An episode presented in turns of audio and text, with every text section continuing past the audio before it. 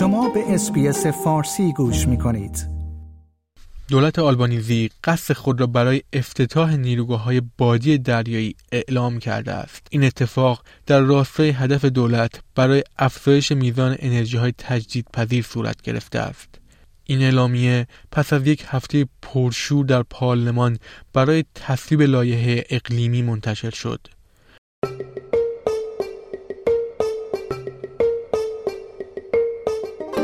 گزارش ویژه.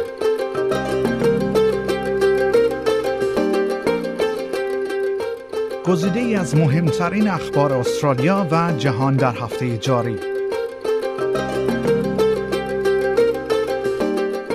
کاری از برنامه فارسی رادیو اس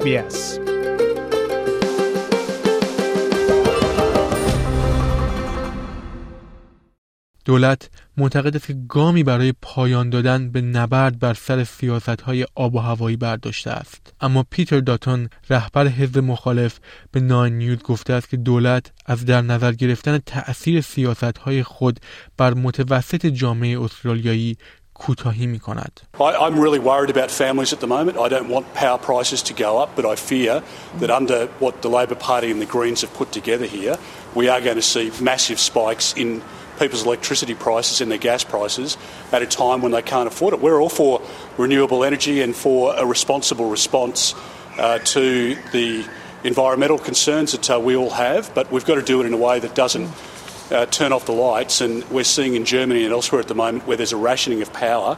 If that happens here, you'll see manufacturing close up, jobs exported offshore, and the emissions still going into the uh, into the atmosphere. لایحه اقلیمی دولت روز پنجشنبه به تصویب مجلس نمایندگان رسید و به زودی به سنا ارسال می شود جایی که انتظار می رود در آنجا با حمایت سبزها تصویب شود در قانون هدف کاهش 43 درصدی انتشار گازهای گلخانه‌ای نسبت به سال 2005 تا سال 2030 و عدم انتشار گازهای گلخانه‌ای تا سال 2050 اعلام شده است.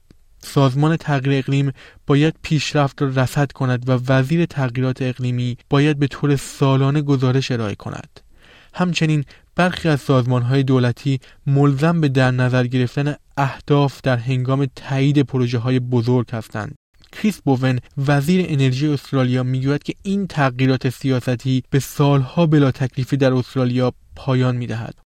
I mean, this is 20 years of climate wars we've had, 10 years of delayed dysfunction. Uh, that this Parliament is taking big steps to end. I mean, there's a reason why the Business Council, the Australian Industry Group, the Australian Chamber of Commerce and Industry all called for the legislation to be passed because they know it provides a certainty for investment. So it's not symbolic. It's, it's meaningful. Yes, there's more to do. What's next? The day after the passage through the House of Representatives, we're here doing this. Much more to do as well.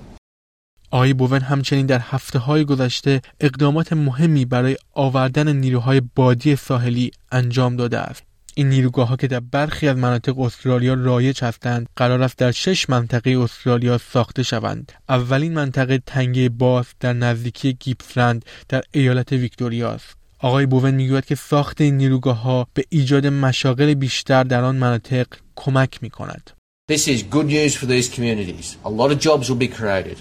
Uh, and these are areas on, undergoing economic change as our energy system transforms. Uh, just looking at those areas, whether it be the Hunter, Hunter Valley or the Illawarra uh, or the area of Portland, for example, these are areas that are going, undergoing very significant jobs changes and economic change. دولت می‌گوید زمانی که لایحه اقلیمی در هر دو مجلس تصویب شود به سرمایه گذاری های این چنینی با اطمینان بیشتری ادامه می دهد. با در پیش بودن رأیگیری در سنا دولت از چندین اصلاحیه در مصوبه حمایت کرد و هدف گذاری آن را به حد اقل رساند. آریسون ریو معاون مدیر برنامه تغییرات اقلیمی و انرژی در مؤسسه گراتهان می‌گوید که اصلاحات درخواست شده غیر منطقی نیست. None of those were really large amendments and I don't think they were unexpected. Most of those amendments make the bill stronger and I think particularly more transparent as well.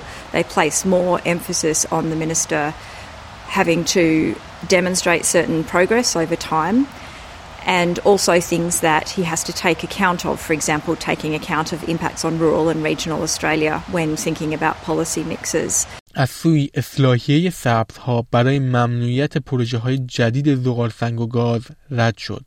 آنها همچنان از این لایه حمایت خواهند کرد اما امیدوارند در سنا تغییراتی را نسبت به آن اعمال کنند چرا که به دنبال تقویت مکانیسم حفاظتی برای کاهش انتشار گازهای گلخانه‌ای هستند. ریچارد مرزیان مدیر برنامه آب و هوا و انرژی در مؤسسه استرالیا است.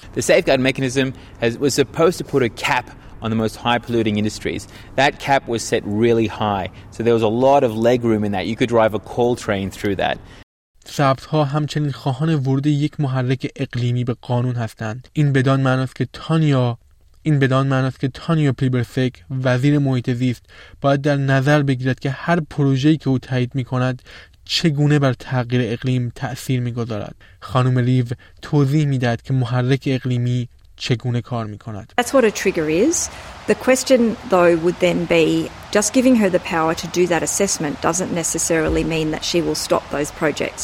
She will have certain things that she needs to take into account and balance in making the decision on whether that project is allowed to go ahead or not. همچنین پیشتر خانم پلیبرسک تایید کرده بود که قصد دارد جلوی ساخت یک معدن زغالسنگ پیشنهادی را بگیرد حالا سرنوشت جاه طلبی های اقلیمی حزب کارگر در دستان مجلس سناست.